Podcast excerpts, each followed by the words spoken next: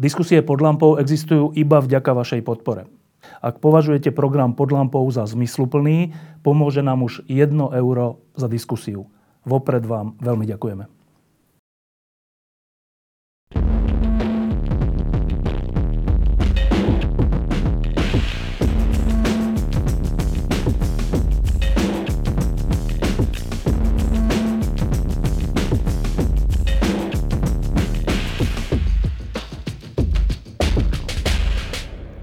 Pred takmer 29 rokmi sa stala v vtedajšom Československu veľmi významná vec. Na Pražskej letnej sa stretlo zhruba milión ľudí a na demonstrácii, ktorú moderoval e, Václav Malý, e, sa podľa mnohých rozhodlo o tom, že ten režim padol, keďže taká, také masové vystúpenie proti komunizmu sa už nedalo zvrátiť. A ešte jedna dôležitá vec sa na tej demonstrácii stala, že ona sa skončila odčenášom. Milión ľudí, vtedy komunistickom Československu, sa modlilo odčenáš. To rozhodnutie urobil znova Václav, Václav Malý. A, a aj na to sa trocha budeme pýtať, pretože dnes tu Václava Malého máme vedľa seba. Dobrý deň, dobrý večer. Tak, e, Paradoxom tejto chvíle je to, že pred pár minútami sa skončilo prvé kolo českých prezidentských volieb a všetci sa teraz nemodlíme o čenáž, ale modlíme sa, aby nevyhral Zeman a aby Česko neovládla dvojica Babiš-Zeman. Po tých 20 rokoch, 29 rokoch sa teda zdá, že niečo sa pokazilo. Keď hrozí Babiš-Zeman v Českej republike. Bohužel část naší společnosti, teď myslím České republice, podléhá populismu. Podléhá laciným slibům, roste nedůvěra v politiku a v politiky a najednou tedy se objevily poměrně nedávno nové tváře a lidé jim dávají plnou důvěru. Svědčí to o nejistotě a zároveň nezralosti části naší společnosti. Víc k tomu nemohu říci. Niekedy sa v tejto súvislosti hovorí, že to svedčí o tom, že sme na ten rok 89 neboli pripravení a že ten pád komunizmu a, a teda prechod k demokracii sme nezvládli. Nezvládli? Tak já stále opakuji něco, co české ucho nerado slyší. Nám ta svoboda padla do klína. Ani jsme pro tu svobodu příliš toho činili v roce 1989. Já se omlouvám, že se opakuji, řekl jsem to mnohokrát, nám tu svobodu vyhráli Poláci. Protože Poláci se vzpírali během 70. 80. let, narušili ten východní monolog a e, otevřeli cestu, že něco může být jinak. A my jsme se po této vlně svezli a proto se mi zdá, že část lidí si té svobody neváží. Že to bere jako samozřejmost a zároveň, že tedy demokracie není něco, co je jednou provždy hotové, ale že musíme proto také přinést nějaké úsilí, dokonce nějakou oběť. Já bych neřekl, že se něco nepovedlo, je to vývoj, pořád je to ještě 30 let, nebo skoro 30 let od toho okamžiku, kdy došlo ke změně systému a už tehdy chytré hlavy po roce 89 říkali, 40 let byl komunismus, tudíž nejméně 40 let to bude trvat, než ta společnost nějakým způsobem se usadí. A ono se to ukazuje skoro jako pravda. Ešte k tomu, eh, k tej českej spoločnosti, eh, čo sa týka katolíckej cirkvi, teraz je aspoň videné zo Slovenska celkom zaujímavý vývoj. Eh, my na Slovensku sme tu mali taký ten rozkol, medzi teda biskupmi a biskupom Bezákom. A vtedy sme vám trocha závideli, že vy také niečo nemáte. Dokonca sme s veľkou vďakou e, registrovali podporné vyjadrenia e, kardinála Vlka, ale aj vaše osobne na adresu Roberta Bezáka. A dnes v súvislosti s politikou e, sledujem na českej televízii vyjadrenia jedného biskupa, iného biskupa a Jeden je za Okamuru a druhý je proti Okamurovi a jeden je za Zemana a druhý je proti Zemanovi. Čo sa to u vás deje? tak se ukazuje, že biskupové mají své osobní názory, že jako občané mají také své politické názory, někdy to vyjadřují zjevněji a já myslím, že to není žádná tragédie, tento více hlas. Na druhé straně přirozeně by bylo špatné, kdybychom k sobě ztratili vztah nebo kdybychom si neuvědomili, že máme společný úkol opravdu kultivovat tu společnost, přispět k tomu, zároveň se kriticky vyjádřit k různým negativním jevům, ale také podpořit i pozitivní jevy, jako jsou činnosti různých uskupení, různých spolků. To myslím, že někdy trochu chybí a že někdy se příliš teď v poslední době v českých médiích vyostřuje to vidění, že mezi námi jsou rozdíly. Mňa nevyrušuje vôbec e, rozdielnosť názorov, dokonca to považujem za výbornú vec, že e, si trúfnete mať verejne rozdielne názory, to je výborná vec.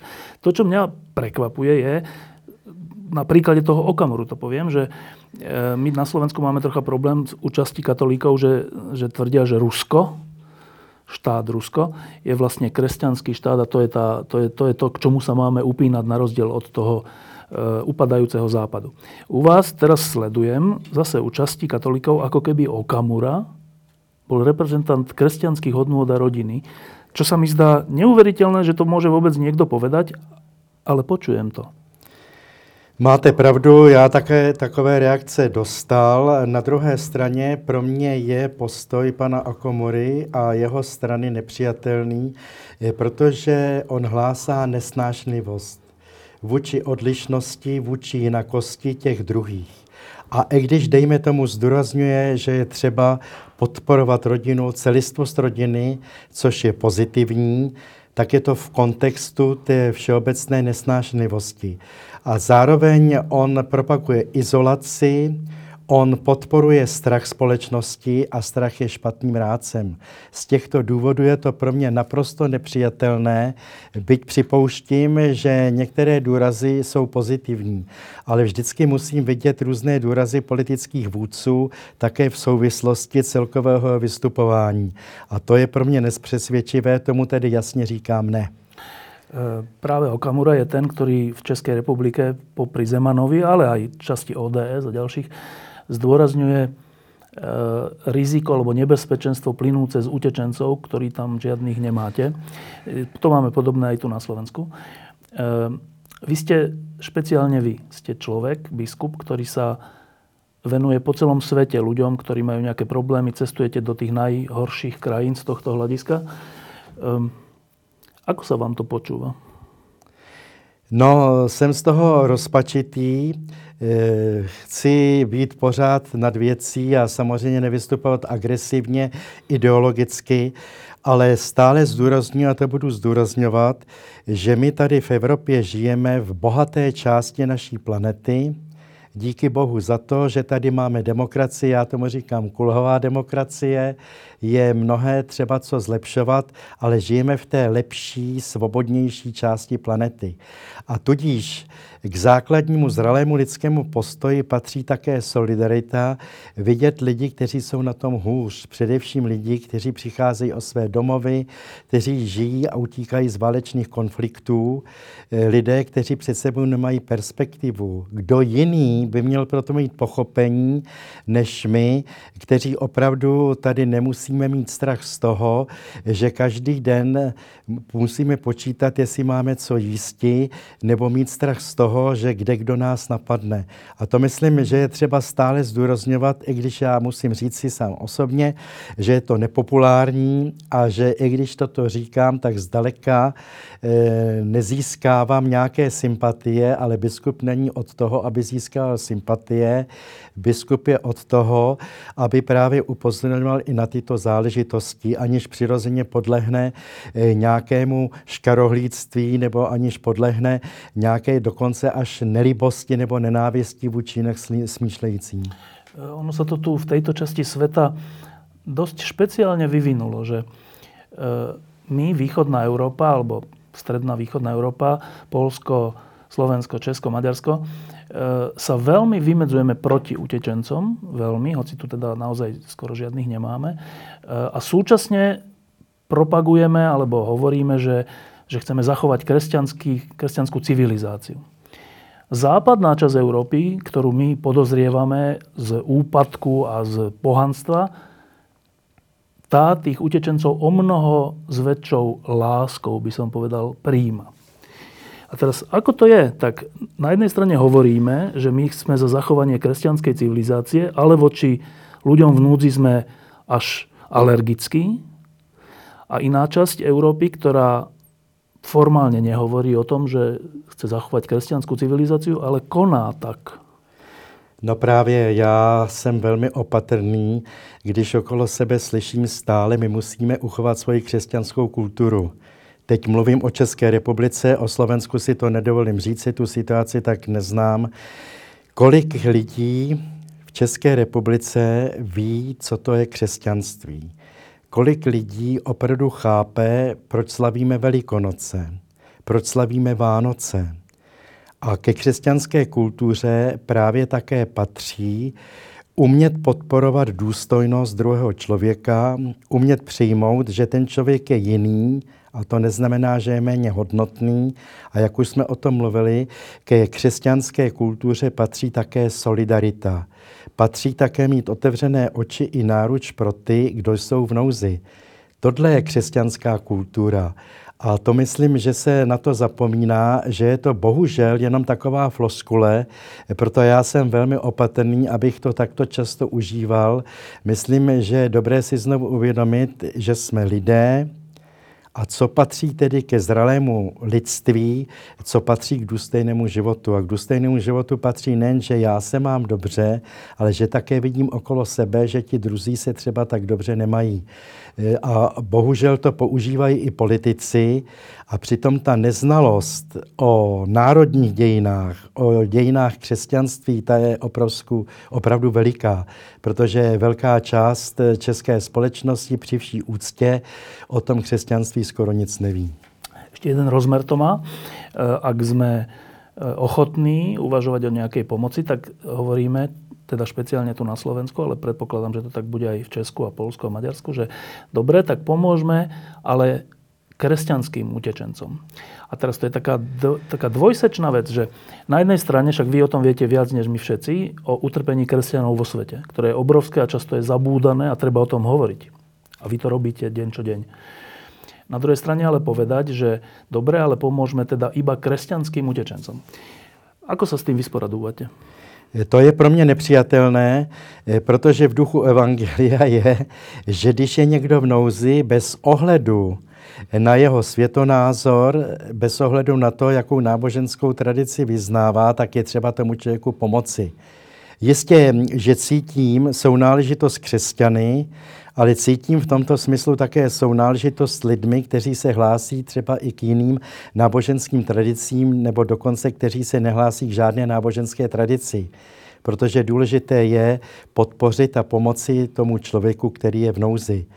A to je takový separatismus, je to jistý alibismus, a já myslím, jako se snažíme otevřenou společnost, protože ta společnost je tvořena občany, kteří mají různé názory, různé osobní historie a právě v této rozmanitosti se teprve tvoří nějaký nosný systém, tak to samé platí tedy o solidaritě vzhledem ke světu.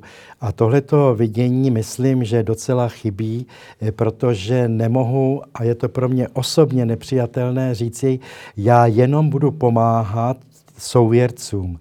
Ne, je mnoho lidí, mnoho čestných lidí, statečných lidí, kteří ve světě trpí a i tam je třeba podat pomocnou ruku.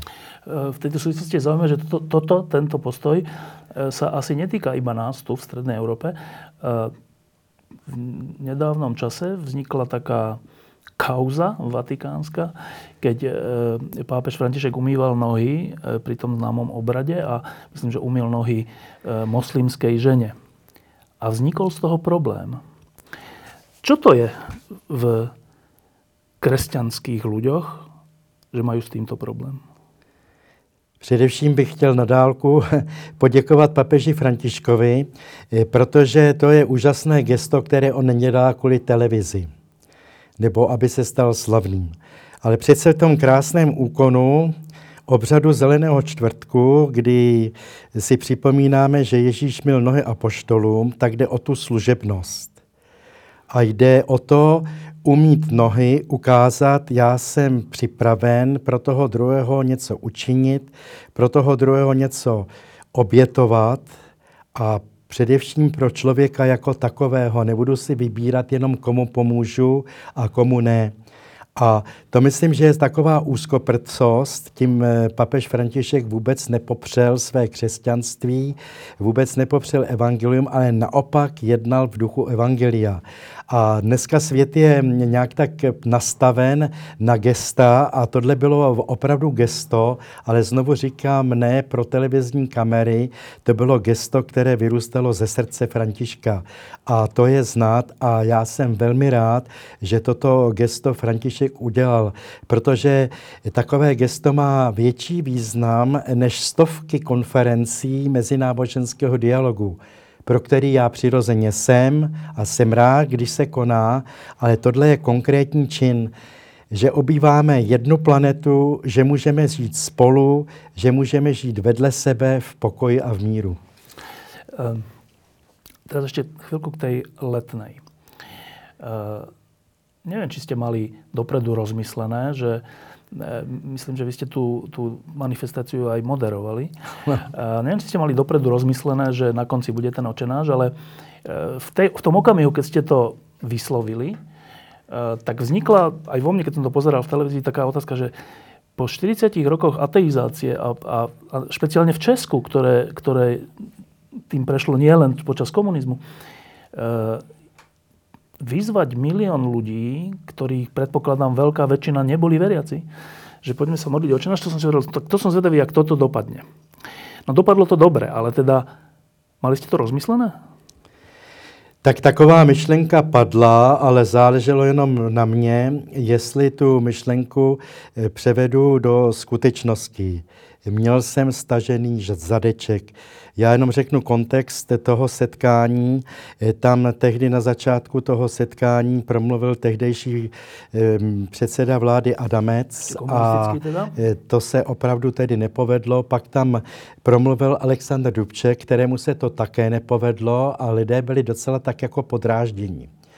A teď eh, mělo nastat eh, po několika řečnících to podstatné, že byli připraveni dva policisté, kteří zasahovali na národní třídě, eh, poprosit, požádat tedy o odpuštění. A to jsem opravdu měl strach, jak nějakým způsobem to uvedu, protože to nebylo připravené, neměl jsem to na papíře. Povedlo se, lidé nevypískali, ty policisty přijali to a tehdy jsem si řekl, dobře, tak do toho jdu. Měl jsem stažený zadeček. Ono to nebylo znát, já vypadal suverénně, ale vůbec suverénní jsem nebyl. A myšlenka byla jednoduchá. Když máme prosit o odpuštění, kterého často nejsme schopni, co jiného bychom měli říci místo dlouhých komentářů, než tu modlitbu očenáš. Tak bych tuto chvíli zvláštní, neobvyklou, ukončil modlitbou. Jsem katolický kněz a proto vás prosím, ti, kdo se umí modlit, aby se přidali a ti, kdo neznají slova, aby byli v duchu se mnou. Otče náš, jen si na nebesích, posvěd se jméno Tvé, přijď království Tvé, buď vůle Tvá, jako v nebi, taky na zemi. Chléb náš vezdejší dej nám dnes a odpust nám naše viny, jako i my odpouštíme našim viníkům. A neuveď nás pokušení, ale zbav nás od zlého, neboť Tvé je království i moc i sláva na věky. Amen. Děkuji. A byl jsem překvapen a musím říci, že mě to až dojalo i zpětně, když si na to tak vzpomenu a si to promítnu, jak ti lidé otvírali pusu jako žabičky. Protože jenom malá část vůbec ten očenář znala, ale najednou ty lidi pochopili, že jde o něco podstatného a aspoň otvírali ta ústa. Vy ste vtedy, teda predtým ste boli hovorcom Charty 77 a blízkym priateľom Václava Havla a ďalších ľudí. A keď prišiel november a táto demonstrácia a zmena vlády a zmena prezidenta, tak pred ľuďmi vášho typu e, boli otvorené všetky možnosti. Každý z vás sa mohol stať ministrom, čímkoľvek. E, čelili ste tomuto pokušeniu? Jej, jej protože přirozeně mý přátelé vyskočili hodně vysoko a pro mě to bylo taky veliký pokušení. Eh, tehdy jsem byl na vrcholu popularity, takže jsem s tím bojoval a jsem rád, že jsem to vybojoval. To řeknu upřímně, já už to taky řekl několikrát i veřejně. Já jsem se upěnlivě modlil, abych nepodlehl mužské píše a abych eh, opravdu zvážil, jestli by to mělo cenu nebo ne. A velmi jsem si brzo uvědomil, že kdyby katolický kněz vstoupil do těchto výšin politických, že by se to brzo obrátilo proti církvi. A řekl by se brzo, co ten flandák, co má co nám jako říkat. Takže to mě drželo při zemi. A zároveň musím říci, já jsem 11 let nemohl působit veřejně jako kněz, že jsem se zase těšil, že budu moci i veřejně působit jako kněz. A zároveň jsem si řekl, teď jako nemusí mít politickou moc, protože lidé myslí někdy, že mohou změnit jenom tehdy eh, situaci, když budou mít v ruce moc, ale když jako budu dobrý občan, zodpovědný občan, tak také mohu spolu tu atmosféru. To byly tedy ty tři důvody a nelituju toho, ale pokušení bylo velké to řeknu, že jsem s tím několik dní bojoval. I když jsem to nikomu neříkal, tak přece jako to víte, no být ministrem, anebo ještě nějak jako vejš postoupit? Hmm. No, použili ste pojem mužská pícha, to ma zaujalo. Um, myslím, že v slovenskej politike je na mužskej píche dosť veľa založeného. Uh, ľudia kandidujú za predsedov, alebo nechcú sa vzdať nejakého postu, alebo naopak niekoho chcú vytlačiť kvôli tomu, aby si dokázali, že sú dôležití. A často je to tak, že keď odídu z politiky, ale nie len z politiky, to, to sa týka aj reprezentantov vo fotbale alebo tak, tak nevedia, čo so sebou, lebo sú zrazu ako keby nikto. No teraz, tento proces vás bolel z niekoho na kňaza? E, vůbec mě nebolel, říkám, boj, vybojoval jsem to a najednou e, začalo přicházet hodně lidí, e, začali se svěřovat, otevírala svá srdce. E, tehdy v tom kostele, kde jsem začal působit hned brzo, začátkem roku 1990, přicházeli lidé, kteří třeba si vzpomněli na svoji víru po mnoha letech, nebo přicházeli lidé, kteří o křesťanství nic nevěděli. A to bylo něco nádherného, že se mi otevíraly lidské duše a to mi naprosto kompenzovalo eh, ty, ta případná pokušení, že bych tedy mohl být někde na společenském nebo politickém výsluní. Takže když jsem si to vybojoval, eh, tak už jsem o tom nepřemýšlel a už jsem, eh, musím říct si, nikdy tomuhle pokušení nepodléhal. Tomu jsem opravdu podléhal ty první dny. Já se do ničeho nestylizuju, říkám vám to naprosto popravdě, jak to bylo, ale pak už jsem nikdy o těchto výšinách nepřemýšlel. Vy jste nemohli působit jako kněz za komunistů eh, až do roku 89? Ano. A potom ste dostali svoju farnosť, dnes ste pražský pomocný biskup, nádejný človek pre hierarchiu. pre hierarchiu. No, e, chcem sa opýtať takúto troška nepríjemnú vec. E, my tu na Slovensku sme tiež mali ľudí, ktorí pôsobili v tajnej cirkvi a nemohli pôsobiť a za komunistov a trpeli aj boli vo vezeniach.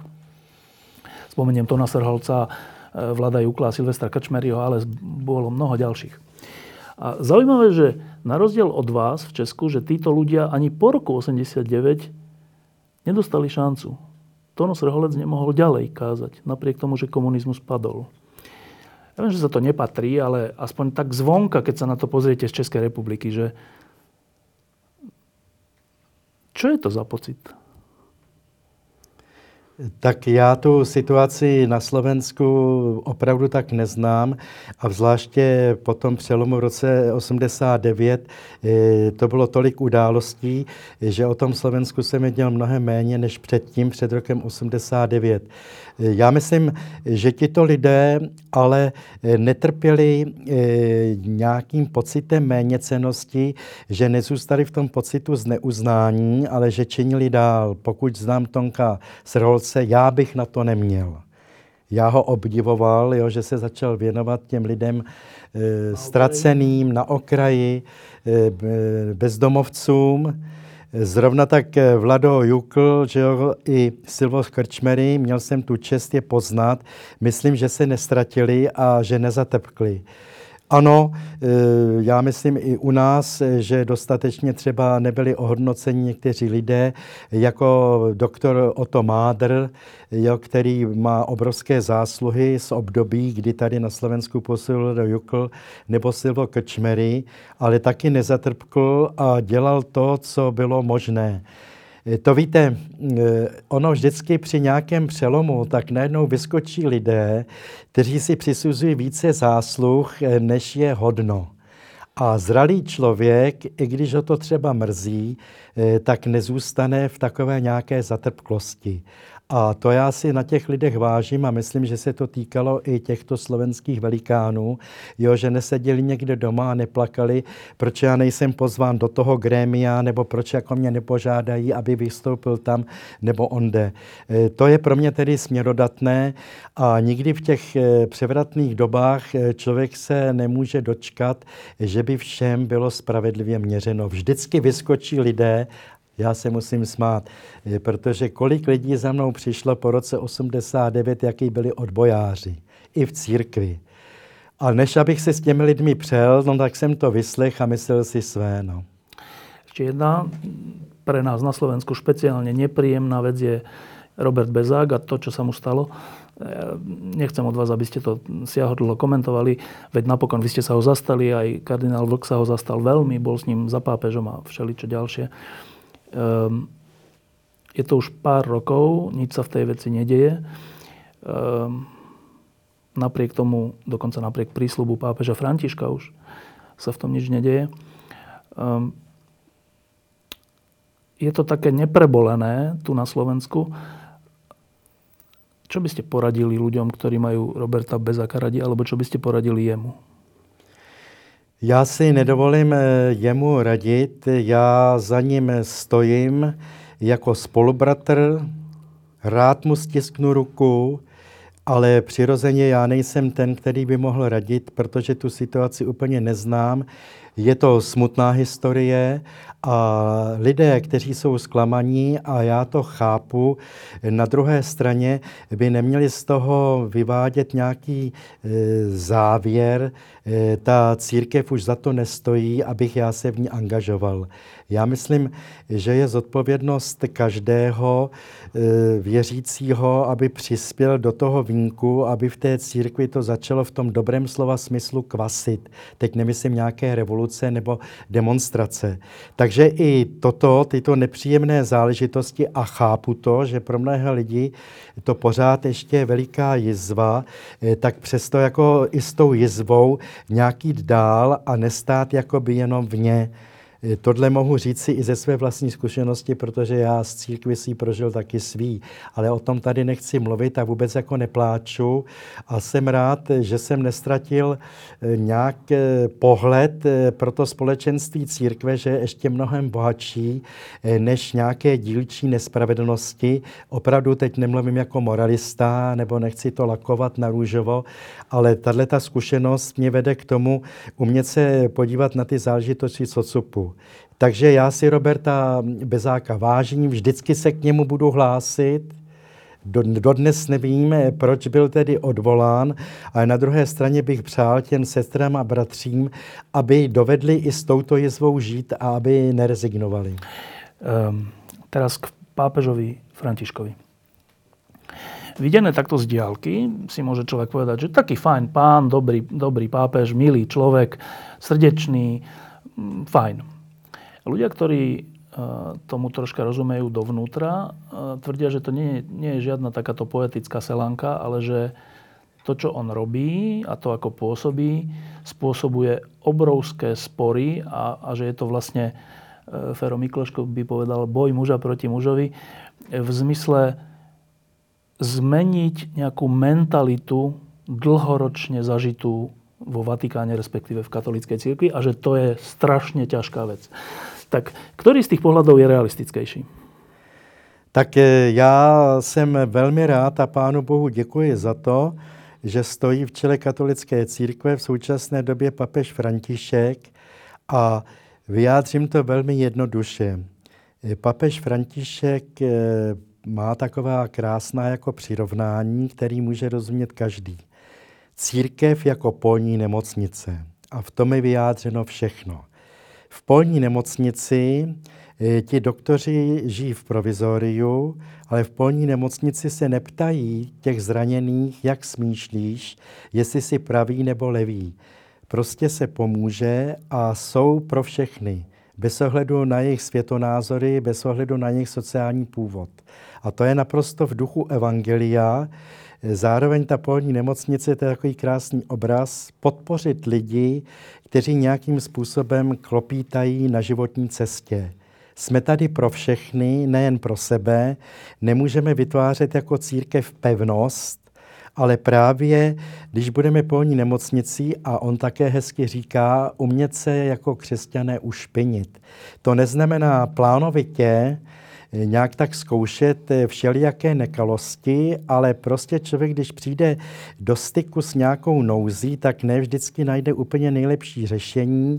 Někdy se mine eh, tím správným řešením, ale zároveň má možnost jít dál. A Tohle je pro mě to, co nějak charakterizuje pontifikát papeže Františka a já se k tomu hlásím, eh, protože to neznamená rozmělnění církevního učení, eh, to neznamená spochybnění evangelia, ale rozhodně nechci a nechtěl by být součástí církve jako pevnosti. Pevnost sice může dávat jistotu, ale je to falešná jistota. A my tady nejsme pro sebe, abychom si pěstovali eh, nějaké morální milie, ale my jsme tady pro všechny lidi. Jak věříme my křesťané, Ježíš přišel pro všechny. To, že se nám to nedaří, tak musíme přemýšlet o tom, proč, že také tedy je i vina na naší straně, že naše svědectví není přesvědčivé, ale rozhodně být nějak jako uzavření a ujišťovat se v tom, ten svět je hrozný, ale my tady držíme tu standard, to, to nikam nevede. A samozřejmě člověk se vydává potom nejistotám a při, každý z nás má rád nějakou stabilitu. ale František jinými slovy říká v tomto smyslu, e, nemůžeme očekávat tu stabilitu. Život přináší stále nové a nové výzvy a my se tedy můžeme opřít o ten příslip Ježíše, že toto je tedy cesta, která vede eh, potom eh, do té plnosti, jak my věříme, po naší pozemské smrti. No a to mnohé zneklidňuje, mnohé to rozčiluje, protože ono takové duchovní pohodlí je mnohem příjemnější, než každodenně se tedy vydávat do svým způsobem nejistoty.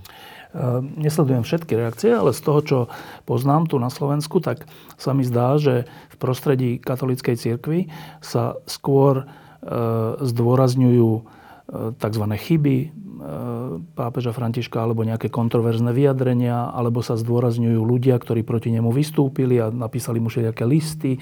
Zdôrazňuje sa, že v jeho encyklike, že to povedal nepresne a tým rozmelnil vieru a proste takéto veci tak Slovensko je malá krajina, tá nerozhodne o tom, či sa pápežovi Františkovi tá reforma, alebo už ako to nazvať, podarí, ale e, je to nejaký signál, že to, to, čo sa tu na Slovensku hovorí, tak trocha to sledujem aj v Česku, v Polsku veľmi. Podarí sa mu to? Já nemohu nějak předvídat, jestli se mu to podaří, ale rozhodně je důležité, že nastartoval tento směr pro církev. Jak se s tím bude boží lid vyrovnávat, to je jistě otázka do pranice, ale už jednou to tady bylo nastoleno. A už to nelze obejít, nebo jenom říci, no to byla taková perioda a vraťme se tedy zpátky, protože myslím, že v dějinách se nikdy nemůžeme vracet zpátky a jsou naivní.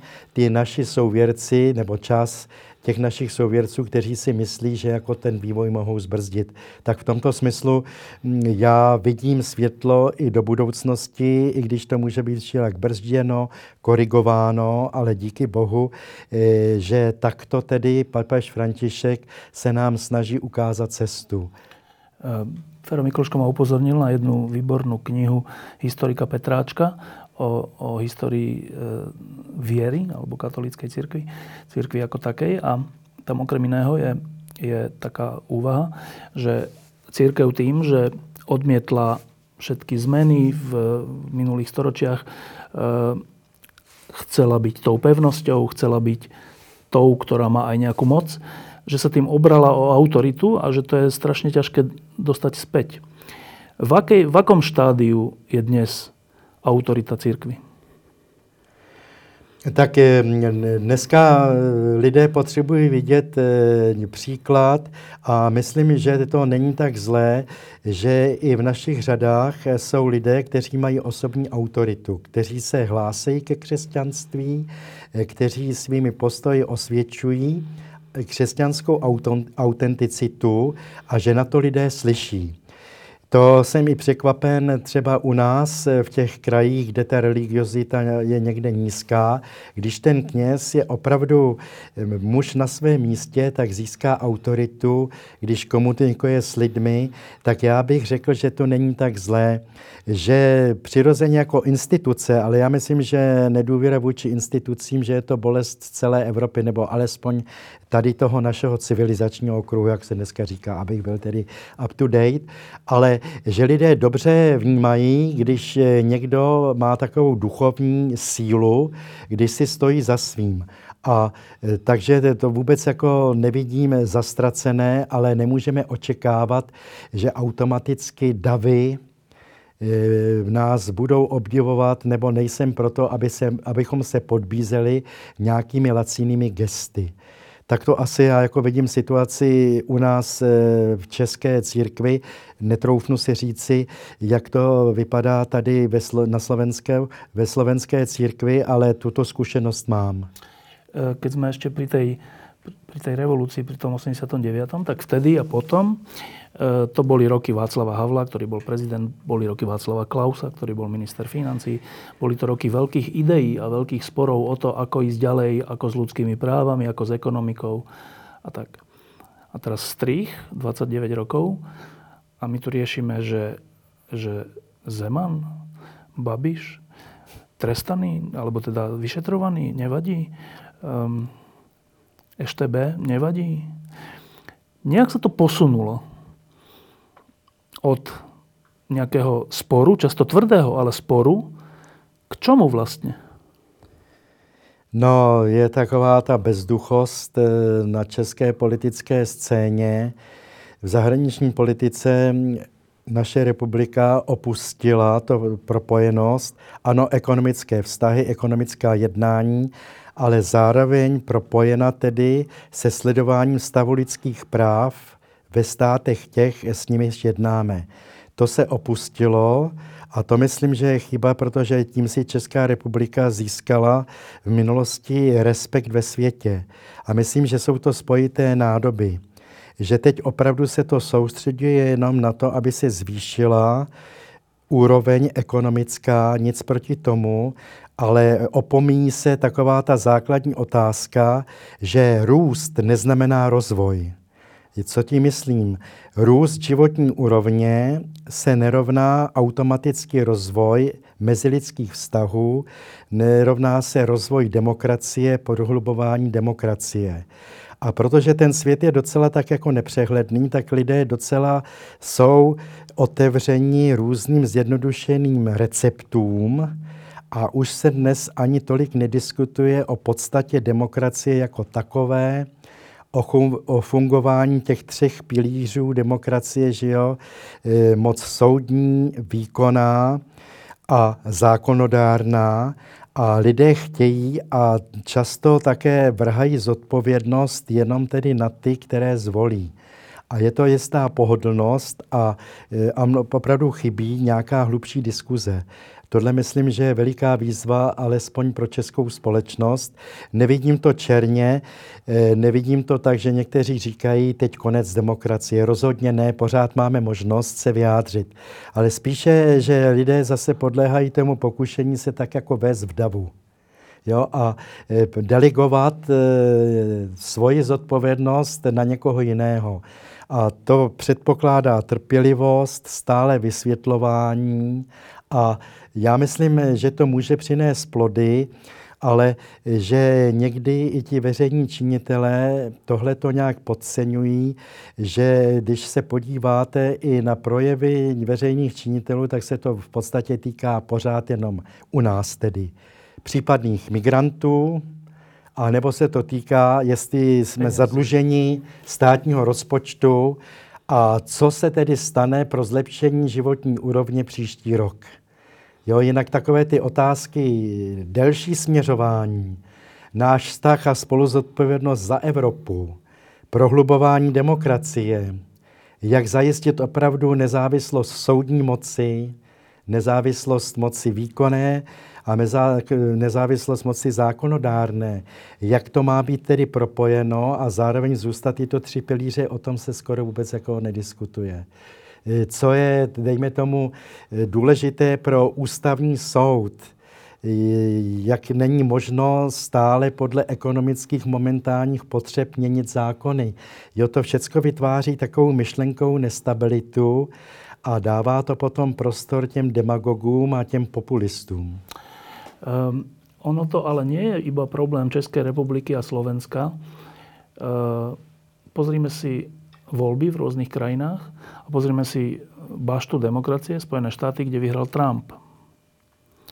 To, to celé o niečom svedčí. Je Západ ako taký v probléme?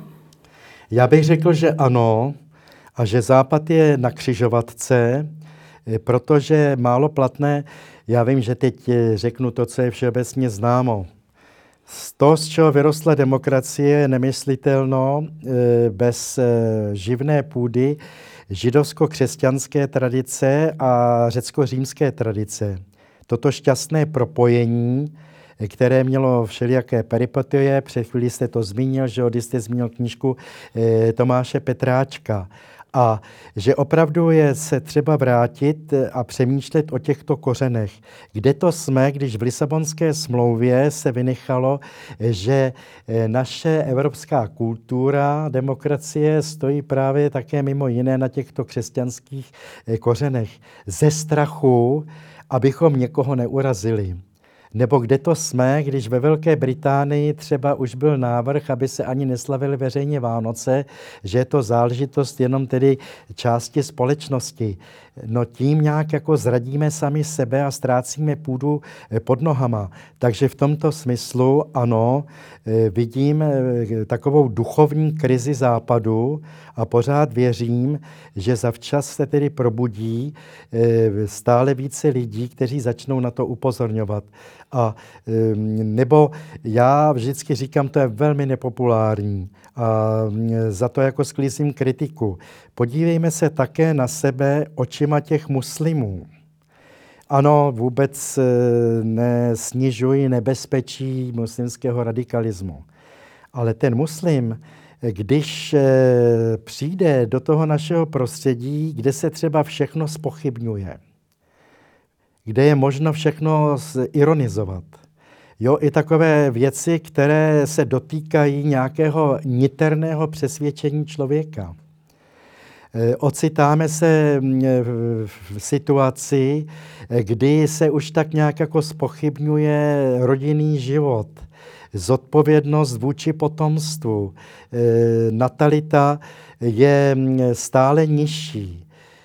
Na, zároveň také se prohlubuje taková mezigenerační proluka.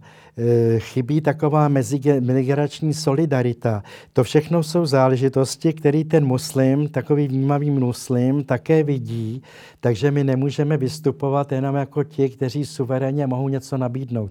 Já jsem rád, že bydlím v Evropě, jsem rád, že žiji v demokratickém systému, i když znovu opakuji v kulhavé demokracii, ale na tohle jako není slyšeno, jo, jenom my jsme ohroženi, jenom my tady máme určitý blahobyt a co oni nám budou povídat.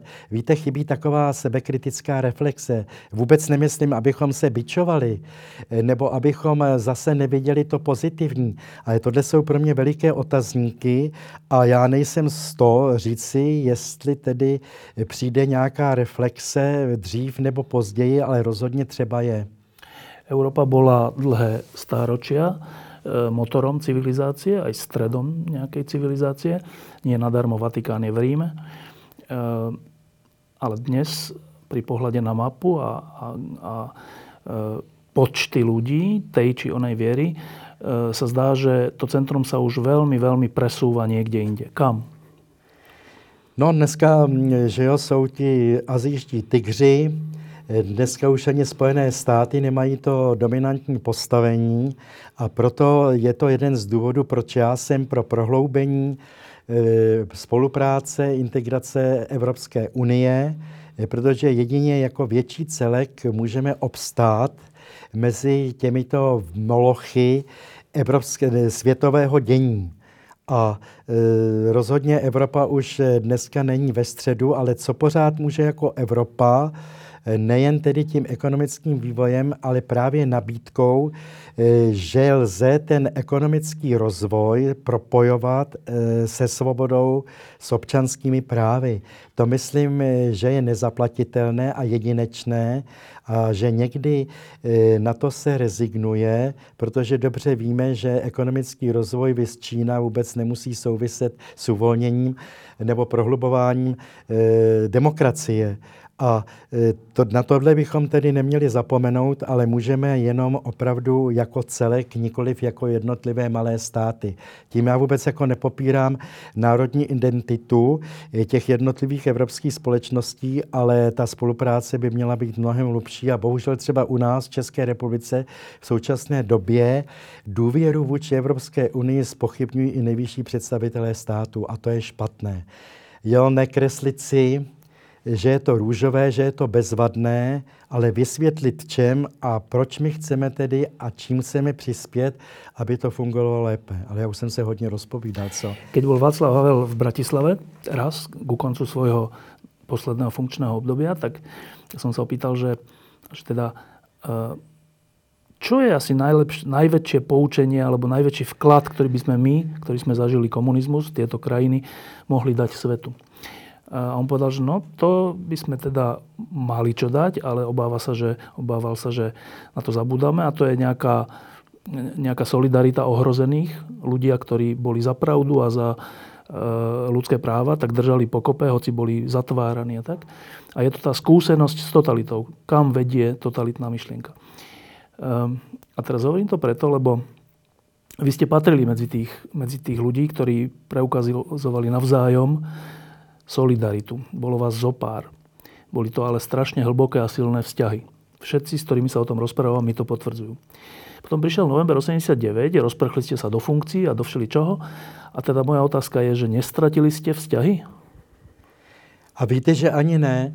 Ehm, loni v Pražské Lucerně bylo setkání chartistů, eh, protože eh, bylo výročí eh, a musím říci, že jsem tam potkal některé chartisty, které jsem už neviděl celá léta a najednou jsme si povídali, jako kdybychom se viděli včera. Eh, přirozeně mnoho už tedy také těch lidí je v pánu, nejsou mezi námi. Eh, ano, jsou někteří, kteří už jsou někde v jiném jako světě izolovaní, ale já se na to setkání těšil a vůbec mě tedy nesklamalo, že jsme byli schopni spolu komunikovat. A myslím, že jeden z pozitivních prvků charty je, že jsme dovedli komunikovat navzdory odlišnosti eh, svých často různých pohledů na svět. A jestli tedy jste mluvil o tom odkazu, eh, tak já bych k tomu přidal to, co říkal Václav Havel, umět přinést pro přesvědčení oběť a naučit se komunikovat i s jinak smýšlejícími. A e, to jsem si tedy osvědčil, ani to chci nějakým způsobem idealizovat loni při tom setkání v Lucerně.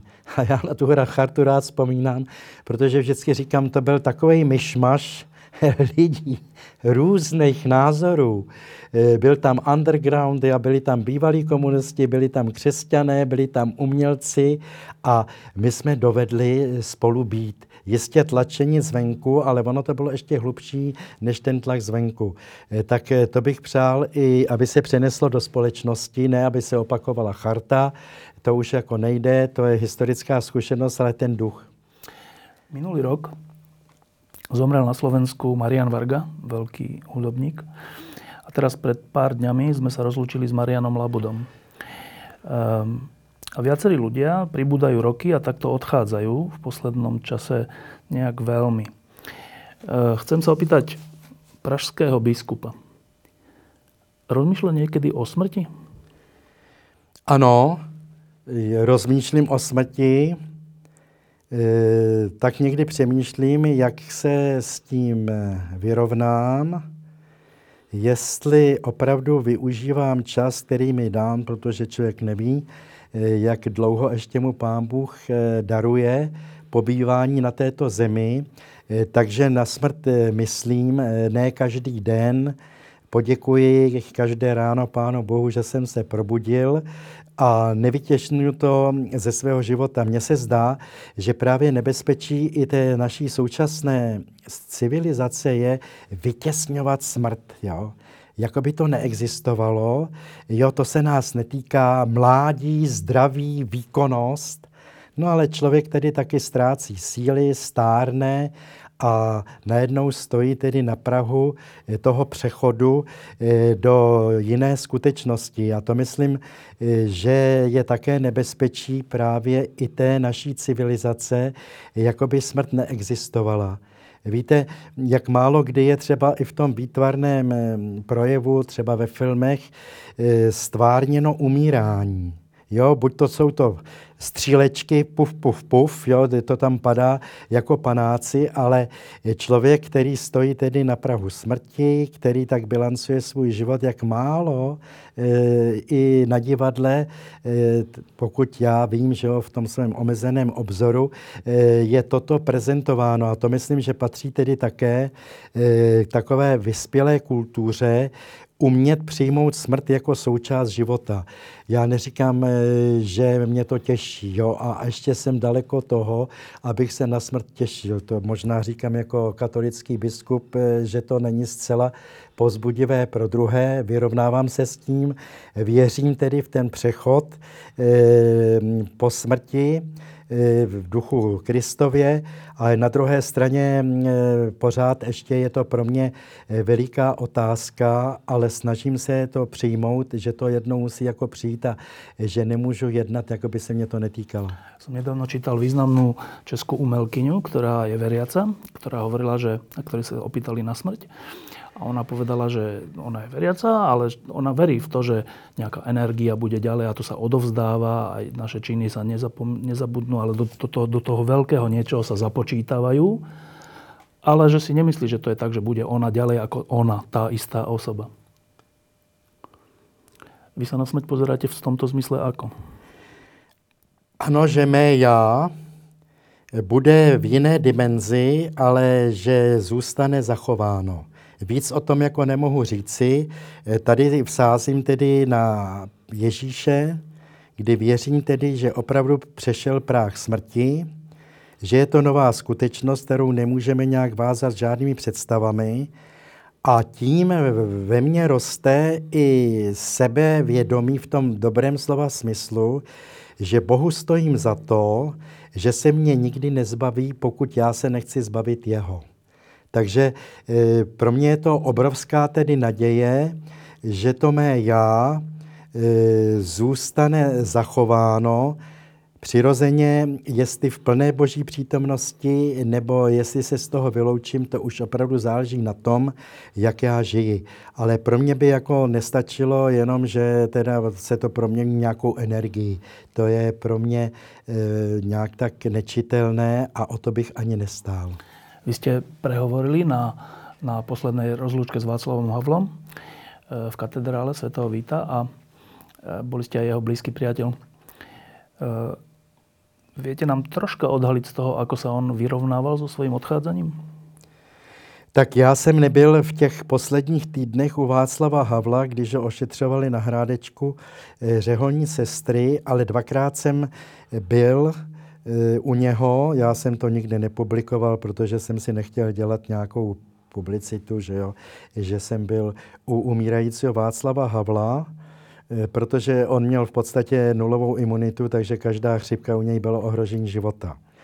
A jak si ho vážím pro jeho postoje, a to tady nemusíme rozebírat, tak tohle mě tedy přesvědčilo, že je to chlap protože on byl s tou smrtí vyrovnán. On mě to jako říkal, že jo, je to nebezpečí, uvidíme, jestli teda to se podaří lékařům vyléčit, ale nezmatkoval, požádal mě, že jsme se pomodlili očenáš a byl tedy naprosto s tím srovnán, že by také mohl umřít. A to bylo pro mě tedy obrovské svědectví. Nebylo to vůbec patetické, to nebylo zase takové to, aby byl haurem, jo, no tak dobrý, tak já nad tím stojím ale eh, přirozeně necítil se dobře, eh, trpěl, ale eh, tu smrt naprosto tedy do svého pohledu zabudoval. Proto já jsem to zmínil i v tom závěrečném slově při jeho prozbu v, pohřbu v Pražské katedrále. A to jsem si říkal, hmm, tak to je tedy svědectví. A opravdu to nebylo patetické a vím, o čem mluvím. Na záver. Je začiatok roka 2018 a so začiatkom roka sa vždy e, snúbi nejaká nádej. Aspoň ju chceme hľadať. E, hovorili sme o nebezpečenstve Dua Babiš Zeman. Hovorili sme o Trumpovi. Hovorili sme o našom podivnom vzťahu k utečencom. Hovorili sme o probléme v samotnej cirkvi s tým, ako prijať Františka a jeho reformu. Často ťažké trochu aj beznádejné veci. No ale napriek tomu my potrebujeme nádej, aby sme mohli žiť. Tak, čo je nádej Václava Malého v roku 2018? Tak e, nadějí pro mě je, že stále se setkávám s lidmi, e, s nimiž to je nejen příjemné, ale kterým jde o důstojný život. Já vím, že to zní trošku jako fráze, ale vím zase, o čem mluvím. Takže eh, naději vidím v tom, probudit co nejvíce lidí, že oni vytvářejí to životní prostředí, že oni jsou těmi aktéry té atmosféry, že to nepřichází někde ze zhora nebo z boku, ale že to opravdu jde ze zdola. A přirozeně já mám tedy tu naději, že pokud eh, se snažím žít v duchu Evangelia, tak už to je pro mě tedy nosnost, naděje i pro budoucnost, eh, protože i když to vnějšně v Ježíšově životě skončilo zdánlivou katastrofou, debaklem, tak najednou, najednou eh, se objevuje tedy nový život a tudíž já tu naději opírám o evangelium. A jsem rád, že se mohu v tomhle opřít tedy i o souvěrce, že nejsem na této cestě sám. A já bych nechtěl tady nějaké politologické že jo, přednášky dělat eh, nebo nějaké naděje, ale tohle je ta základní naděje. A přirozeně já doufám také, že eh, trochu zase vzroste občanská zodpovědnost. Hostem pod lampou bol Václav Malý. Ďakujem, že ste prišli. Prosím. Čo vás čaká ešte teraz v Bratislave? Eh, co mě čeká. Eh, teď se setkám ještě s nějakou eh, skupinou lidí. Večer půjdu do divadla, což jsem rád. A zítra budu sloužit mši svatou u jezuitů. No a pak se odpoledne setkám s disidenty, s kterými jsem navázal kontakty že jo, během 80. let. To zorganizoval Fero Mikloško toto všetko? To všetko zorganizoval Fero, no. Diskusie pod lampou existujú iba vďaka vašej podpore. Ak považujete program pod lampou za zmysluplný, pomôže nám už 1 euro za diskusiu. Vopred vám veľmi ďakujeme.